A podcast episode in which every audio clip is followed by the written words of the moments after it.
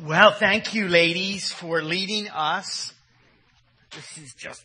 Uh, uh. Good, thank you. Acts, thank you, ladies. I said that already. Acts chapter 16, this is where I want to go. Um, as we look into His Word to us today, it is all about what God wants. I know that you have heard me say that before. I, I, appreciate one of the songs that the ladies led us in. There was a line in there, and it said, Rid me of myself. Think of that.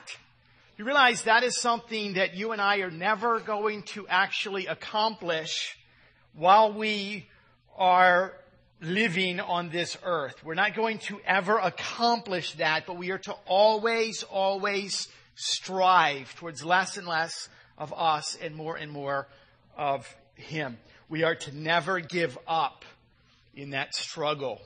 And uh, we are so grateful that we have this word to guide us. I would encourage you to take your Bibles every day and read them. Listen to what the Lord is leading you to do as far as reading you of yourself and listen very sensitively, listen very carefully to the ministry of the Holy Spirit as well gorgeous outside the past couple days.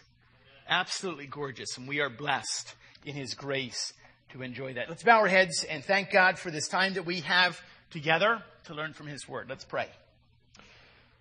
Father, we are so grateful for the cross that we were just reminded about, all that you have done, all that you are. And now, Lord, for a few moments, we have opportunity, Lord, to hear from you and from your word.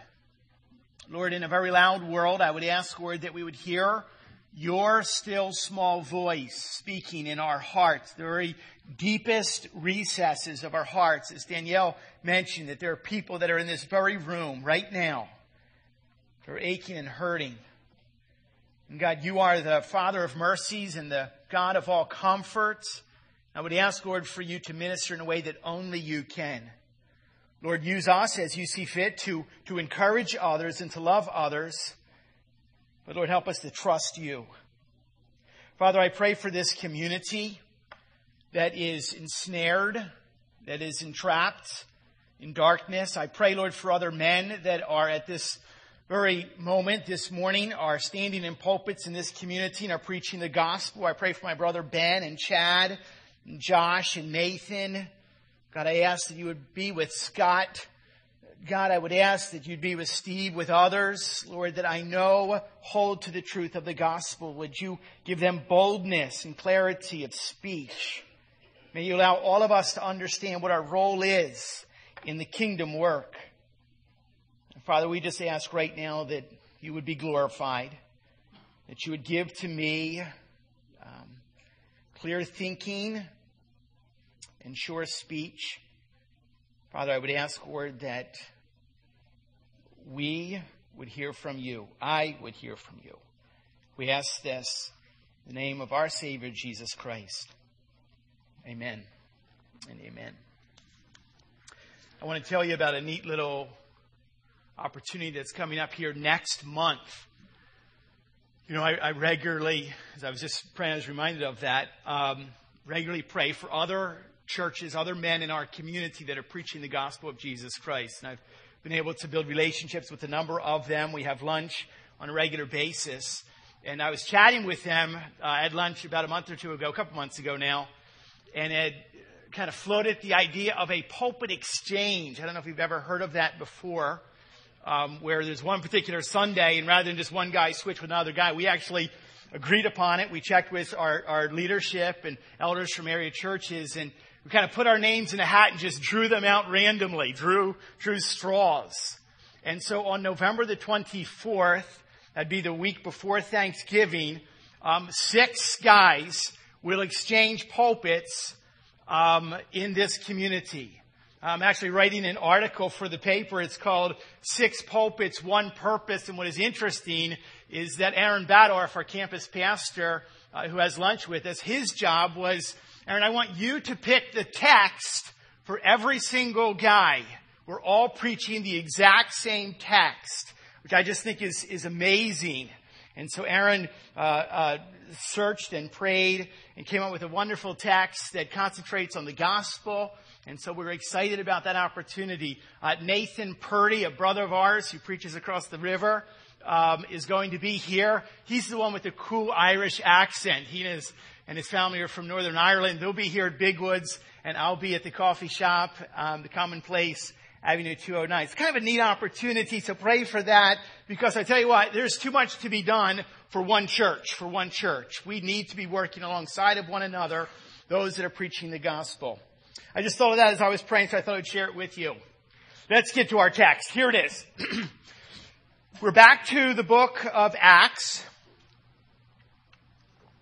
In this text, we're going to read 15 verses from Acts chapter 16. You'll notice in the short span of 15 verses, we will count no less than 11 different places, locations that are listed. In these 16 verses, 15 verses, it covers approximately 750 miles. This is Paul's second missionary journey. I want you to think about this. This is before the times that we live today of planes, trains, and automobiles. Okay? There is no uh, Orbitz for Paul to book his travel plans through. This is before the time of Orbitz. There's no frequent flyer miles. There's no puddle jumpers or commuter flights. This is before the time of light rail. When Paul and his party travels, they travel what? This is all about shoe leather. Okay?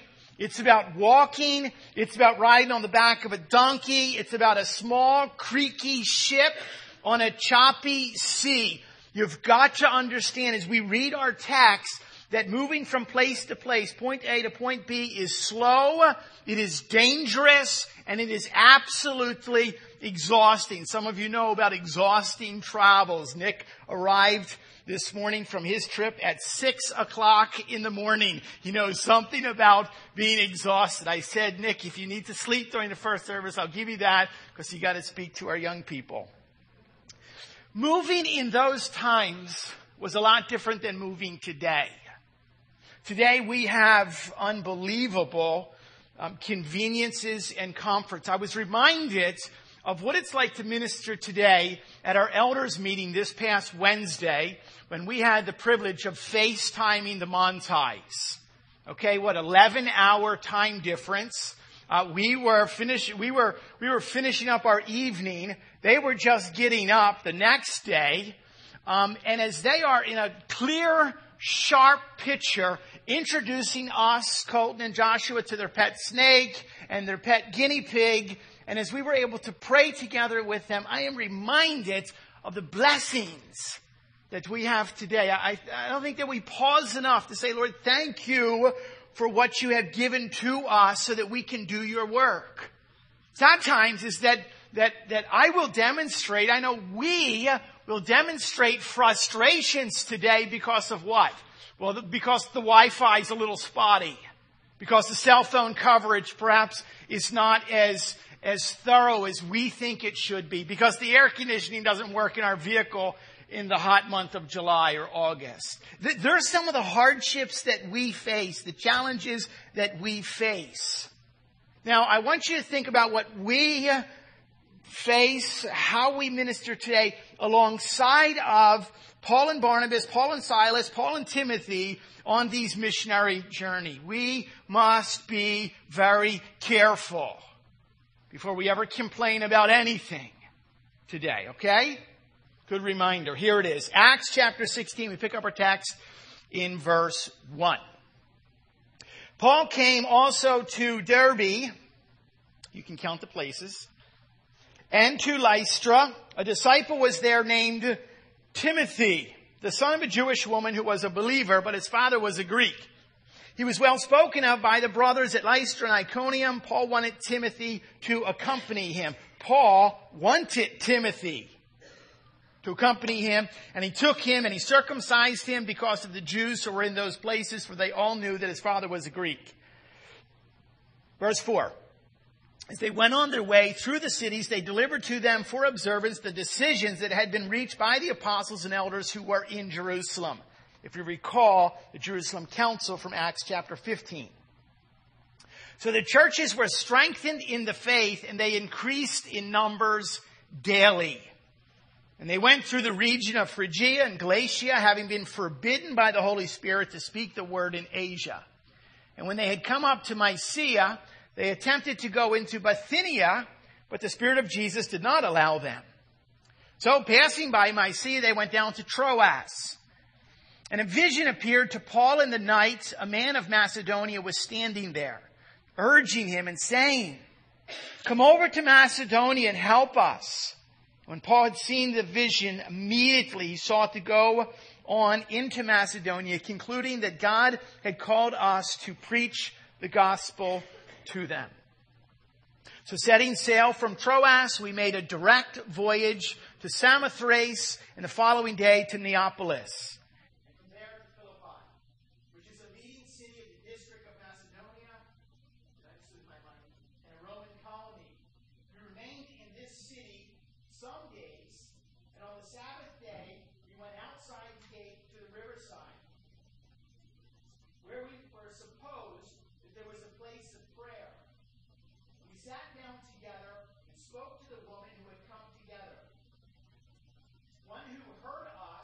Woman named Lydia from, a, from the city of Thyatira.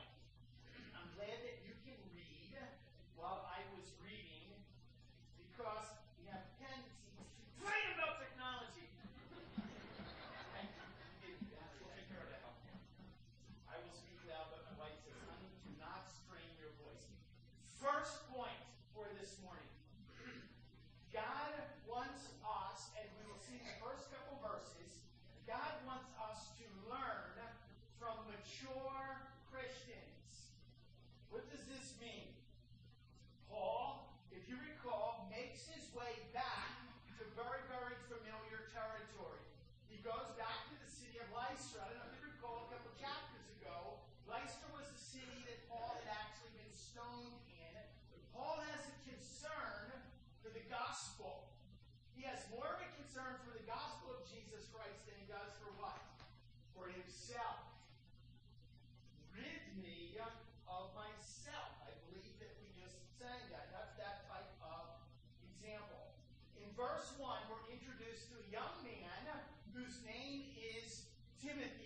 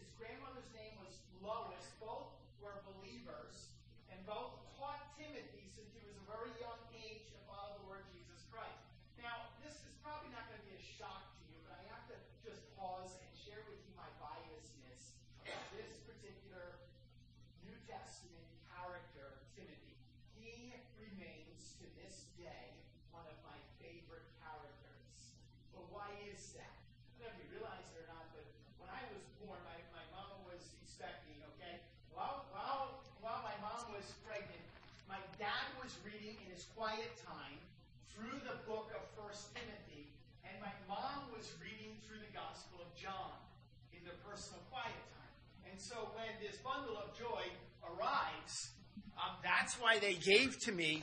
Is that on? That's why they gave to me my name, Timothy John. And so I thought that has always been kind of a neat little indicator. How's that? Um, as far as the heritage that I have nothing to do with, okay, that is all apart from me. That is God's grace that mom and dad loved me and not only loved me, but far more importantly, loved the Lord as well. Second thing we learned here, just a little side note about how I got my name, and that's why I love this guy, Timothy is so cool. Second thing we learn is what? He was well spoken of by the brothers. And in addition to that, Paul wanted Timothy to accompany him. It's actually underlined in my Bible. Paul wanted Timothy. It's a great reminder as far as how we are to do ministry, that we cannot do it alone, that we need to have good people alongside of us, and we also have to have the right people alongside of us. It's important to note that being used by the Lord, as far as called into ministry, is oftentimes very much about the affirming of one's gifts from other people. You know, the guy who says, yeah, yeah, yeah, yeah, let, let me preach, let me preach, I want to preach, I want to preach, please, please, can I preach? Okay, I would be cautious of that as opposed to someone else who recognizes you ought to be one who preaches. See the difference there? It's kind of like me. Uh, Danielle, can I sing a solo? Can I sing a solo? Please, can I stand up and sing? Well, no, actually, just keep your mouth closed when we come to the singing as far as with a mic on. Okay? It, it's that idea. We have to be very careful with the character, the conduct, and the calling of those who are to preach the gospel. We have something in our culture um, that that is derived from first century. It's called an ordination council. Um, I pastored actually seven years before I was officially ordained into ministry, where where local pastors and and and mentors and colleagues laid hands on me. We see this in Acts chapter 13. We see this in 1 Timothy chapter 4. We see this in 1 Timothy chapter 5, where other godly men lay hands on. It's exactly what we see here in the sense that Timothy was called into ministry, but he was called because the character was seen by others, not the way that he's saying, this is who I am. If we look at some of the details here, we see that he's probably late teens, early 20s. And, and I know it, it's difficult to address, but Timothy was circumcised at that age. Not for salvation, okay? We learned this from Acts chapter 15, but because what? He was not going to be a stumbling block to those that he was ministering to. He was going to be ministering to Jewish people. we know he had a Jewish mother, but a Gentile father. And so by this, this um, consecration, so to speak, he was able to go into the synagogues in order to preach, which is somewhat of a strategy. He was being groomed for ministry. It's also important to note what exists here is the intentional design that you and I have recently been reminded of, of what it means to be involved in discipleship. We see here intentional mentoring that takes place. What is it? The older is pouring into the younger. The more mature spiritually has a responsibility to pour into the less mature spiritually. So we have Paul, the veteran by this point, is patiently taking with him and is teaching, travel with me, Timothy. By example, what is he doing to this rookie Timothy? Look at the effectiveness here. It says that they moved through the cities reaffirming the decision that had been made at the Jerusalem Council, what? That salvation is in Christ Jesus and it's not based in good works. It's what we call sola gratia, by grace alone. And what is the result here? We see it in verse 5. Churches were strengthened in the faith and they increased in numbers daily. What's interesting to note is that a lot of churches are stagnant. A lot of churches. A lot of churches are actually shrinking in size. Why? Because I think they've moved from the model that is given to us from the book of Acts of how we are to do ministry. Always training and pouring into the next generation. That's why discipleship is so key. So let me remind you of this. If you are a mature follower of the Lord Jesus Christ, you've grown in your faith, you today have a responsibility you realize it is your job to pour into and to teach the younger. There's no way around that. If you are younger, if you are a new believer in the Lord Jesus Christ, you have a responsibility, what? To find someone who is more mature to, to, to, to, to live life along. To watch. Sitting, forgive me, I don't want to embarrass, but one of our more senior couples, I, I have oftentimes taken young couples and said, you want to watch, watch an older couple more mature, young couples just got married, watch in Art and Alinda, watch the way that Art will carefully open a door for his wife. That's graciousness. That's being a gentleman. We need what? The older to be examples to the younger. We must do that. Some of you I know are saying, yeah, but I'm young. Actually, you have people younger than you. We're all getting older. We're all growing up. I know we have a hard time with that. We're actually moving into that former category. Here it is. Lesson number two. God wants us, it's all about God. God wants us to obey His will over our will. Verses six and seven, it says what? As they went through the region of Phrygia and Galatia, having been forbidden by the Holy Spirit to speak the word in Asia, says later that they attempted to go into Bithynia, but the Spirit of Jesus did not allow them. It's hard when you don't have a map in front of you, but think of it like this. They begin initially to head further west into Asia. Now there's several key cities that are over there.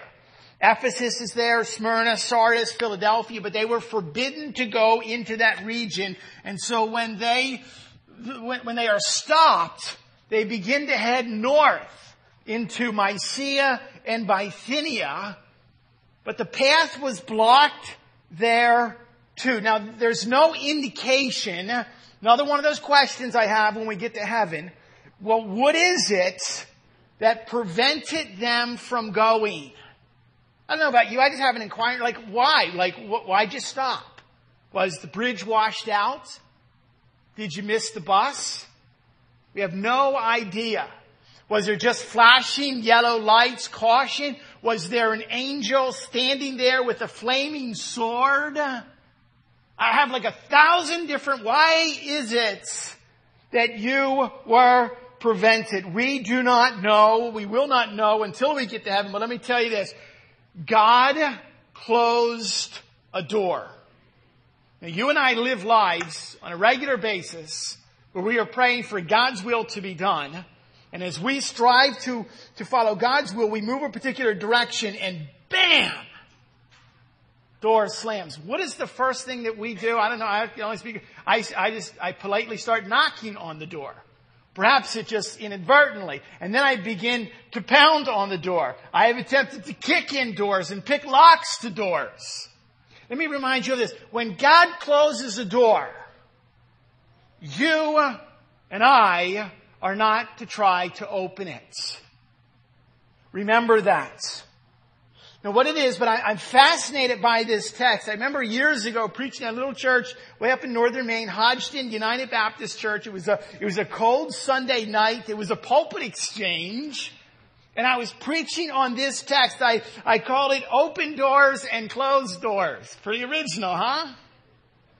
I was just learning. I wasn't ordained at that point. It is one of the most interesting, and it's actually one of the most investigated texts that are out there. Think about what's happening. Do you mean to tell me that the Holy Spirit is actually forbidding certain ministry? This is ministry. Okay, they're not selling Avon here. They're not knocking on doors. They're doing ministry. You mean to tell me that the Holy Spirit is actually forbidding them, preventing them from doing ministry? Here's the answer. Yes. But isn't Paul preaching the gospel of Jesus Christ? Yes. You tell me the Holy Spirit actually closed the door here? Yes. Does it not say go into all the world and preach the gospel? Yes, it says that. But what we have to remember is this, it's not one man's job to preach the gospel to the entire world. It's not even what? It's not even one missionary team's job. No more than it's one church's job to preach the gospel in a particular community. We have to be alongside of others. When I, when I, when, when it comes to ministry, I think this is a great reminder that ultimately, who is in charge here? This is God's kingdom that will be advanced by whom? By God. It's His church. This is His church. This is not Tim Bowie. This is not elders. This is not your. This is His church. God calls the shots for Big Woods Bible Church, just like God called the shots for Paul and Timothy in this particular journey. God is the one who sets the strategy. We have to listen very sensitive. We have to align. Okay, we're not getting ahead of it. We have to align with what the Holy Spirit is doing and calling us to. But that's why we have to be so sensitive to listening to what He has for us, not what we want. What is our job? We are to simply be obedient. We are to simply submit. Rid me of myself.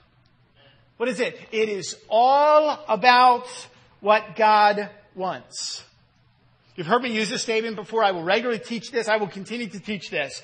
When God says go, we go. When God says no, we don't go. Really pretty simple. The, the key is at the end of that, okay, that I, that I include in my teaching, we have to be okay with that. We love the go part, okay? We just love to keep the pedal down. We love to move fast. When God says go, we go. But when God says no, we don't go. That's exactly what is pictured here. I honestly believe that no can be as equally important for us to learn in God's sovereign plan as go. As opposed to us just kind of continually bolting off. We see this by example. What is the result? What is the result of being forbidden? Paul here in Timothy, in this particular uh, uh, journey that they're on, what happens? Well, they, they can't go west, they can't go north. They head south into Europe, actually to Troas. It says, so passing by Mysia, they went to Troas. A vision appeared to Paul in the night of Macedonia was standing there. A man was standing there urging him saying, come over to Macedonia to help us in a dream. It says immediately we sought to go on into Macedonia, concluding God has called us to preach the gospel to him. When they were in Troas, I believe that God spoke to Paul in a dream, giving him very specific instruction. It's what we refer to as specific revelation. God reveals himself very, very clearly. Specific person in a specific message. God's work is perfectly planned out. God's work is perfectly planned out. The, the blueprints have already been laid. The map is already, already, already drawn. Our responsibility is what? We listen, we listen, we listen, and we go. We go where God tells us to go, not where we want to go. Now, how does that happen? Is there always going to be a dream in the middle of the night? No, I don't believe. Could there be a dream in the middle of the night? Yes, there may very well be a dream in the middle of the night. I have no idea. I'm not going to box God up or limit to what He's going to say. Don't go eating a lot of food tonight and hope you have a dream and then you're going to get up and do it. No, that's not it. You know, you know me. I love people. I, I love bio- biographies. I've always enjoyed reading and learning about how people have been called by God to do certain things. It is one of the most fascinating things for me in all of my life. I have to tell you, I don't watch like a lot of the, I love real time. I love real life. I'm not a fantasy guy. I have to, I've never watched a, I've, I have never watched a Star Wars movie. Never. I've seen bits and pieces flying through the rocks. I saw that. I've never watched a Star Trek movie. Okay, I've never read, I, I, I just have no desire, creatures, just, I like real life, real time. Ever since a kid, my mom would, would, would give me biographies of, of men and women, and nothing fascinated me more than how God spoke to certain people, leading them from this country to move to this country, to pack up, to go here, to build this, to preach this. It just always fascinates me. And we have to be that sensitive in listening and learning to the Holy Spirit. How is God going to speak to us? Primarily, let me make it very clear, okay? 99.99999%, whatever that is mathematically, are God's going to speak through this. Okay, the other little tiny bit is probably going to come through, okay, a pastor or through other godly spirit-led people. And let me tell you this, that still must align with this. So here's our ultimate authority. Remember that. God wants us to obey His will over our will. Thirdly and finally, we need to move on. God wants us to worship Him and also sacrifice for others. Paul and company sailed from Asia Minor to Europe. They made their way to Philippi. It says it is a leading city in the district of Macedonia. It's a Roman colony, so there's probably not a synagogue there. Their, their strategy was to go to synagogues and preach. No synagogue, it says that they're down by the river. They find a place to pray, and they're probably outside, like the early days of Big Woods Bible Church, just meeting wherever we could meet. It was at that meeting, it says that Paul met a certain woman named Lydia. Love this gal by way of what she teaches us. It says that she's from Thyatira. It's a city back in Asia Minor. It's, it's, it's known, it's famous for its dyes. She was a woman who, who dyed cloth and sold cloth. It says that she was a seller of purple, which means that she sold what? High-end stuff. Who wore purple? Kings wore purple. Queens, princes, and princesses wore purple primarily. And so she was probably a wealthy woman, independent businesswoman. To our understanding, she's the first mentioned convert in Europe. Important bit of information is to know in verse 14, I love this. It describes Lydia. The first thing attached to Lydia, here it is. You can underline this. It's in my Bible underlined. She was a worshiper of gods. Lydia. She was a worshiper of gods. Put your name right there. Oh, to be known as a worshiper of God. That's just amazing testimony. My, my definition, there's a lot of working definitions of the word worship. You know, worship is very key. We talked about that central part, the one closest to the finger. Remember the little hand? No, you don't remember that. Worship, my definition of worship is this. It is one's response to God's goodness and grace. It is our response. It's something that causes us to respond to God's goodness and grace. Well, what is that response? Could it be a response in song? Is it the lifting or the offering of one's voice? It could be. Could be we worship through the playing of an instrument. It could be with the lifting up of our hands. It could be. Could we worship through the offering of our gifts? Lord, I, I just give this to you, our monies. Lord, I've worked hard and I love you more than, and I want to offer this to you. Could it be the offering of our, of our talents? God has given to me this little tiny itty bitty talent and I offer this to you. Offering of our hearts, whatever it is, whatever it is. It comes to the idea of what? Here is my offering to you as a response to your goodness and to your grace. It's yours. It's all yours. This, I believe, is exactly what Lydia teaches us here, right here. We quickly notice that she not only opens up her heart to the gospel, it says it very specifically, but she opened up, what did she do here? I love this. I think uh, for a number of women that are out there today that have this gift like Lydia had, she has a gift of what? She opens up her home. It's called the gift of hospitality. Lydia is speaking and she says this, she uses this word, if you have, and the word is krino, it's a, it's a unique word, if you have judged me, what does that mean? It means that if you have decided either mentally or judicially, if you have judged me to be faithful to the Lord, if you consider me to be a true follower of Jesus Christ, if you really honestly believe that I am sincere, she said, I want you to come to my house and stay. What is the significance of this? Okay, there are no, okay, um, hotels back there. There's no, uh, what's the name of a hotel? Uh, Holiday Inn. There's none of those. Okay, there's, there's no, they, they went from place to place. They didn't have a travel trailer. Okay, they don't have a, a, bed. They didn't have a refrigerator stocked with food. They didn't have any of those things. That's why it's so important. And Lydia, what he, she takes, and she says, I want this to be offered to you. Whatever you need, stay here. It's just a demonstration of, Lord, I have this. The Lord has, has blessed me in amazing ways. And, I want to offer this. Why? Because she, she's a worshiper.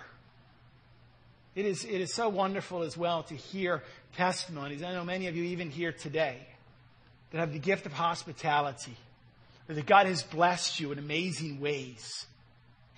And I hear testimony after testimony of people who whisper to me and they would say, you know what, you can never outgive the Lord. Isn't that a wonderful, amazing truth? Lord, you take this, whatever it is that will further the gospel of Jesus Christ. I love that. Lydia gives to us this example. God wants us to worship Him, but what? Sacrifice for others. Great reminder. Leave you with these. I know they're written in front of you, but important points that we, we just, in a sense, encapsulate from this text to, to learn from, to take home. Learning from a mature follower of Christ will cause one to be more effective in life. Okay, our responsibility is to make sure that we have someone that we're looking up to.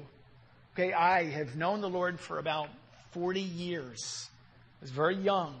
And I still have people that I look up to, lots of people that I listen to and learn from. I talk to, I ask questions, and I listen. Secondly, listening to the Holy Spirit is more important than listening to yourselves. I saw it written in the sky. Whoa, whoa, whoa. If the Holy Spirit didn't tell you that, if it doesn't, if it's not backed, based in this words, you have no authority to go.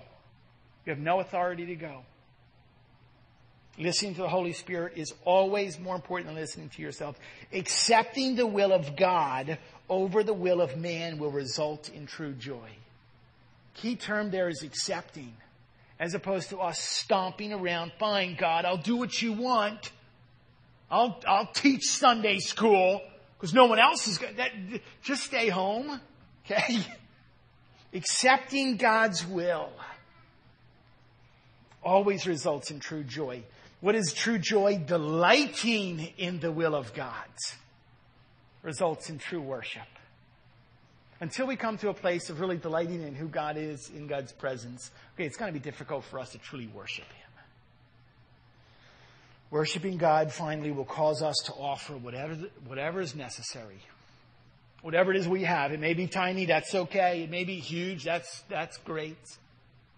Offer whatever is necessary to further the gospel of Jesus Christ. So the churches were strengthened in the faith and they increased in numbers daily. And that's before things really begin to cook. So we see a sensitivity to listening to the Holy Spirit recognizing what, Lord, rid me of myself. It is all about what you want. Let's pray. Thank you, Lord, for this reminder from Scripture. Thank you, Lord, for your directing us, You're speaking to us. Thank you, Lord, that um, you are not the author of confusion, that we're not just lost, blind mice, but you not only know us best, but you love us most. Help us, Lord, to align to your will. And may you be glorified as we strive to be obedient. We strive to be true worshipers. We strive to sacrifice. We strive to make disciples. Thank you, Lord, for this amazing responsibility that you have given to us. Help us to do it well. In your name we pray. Amen.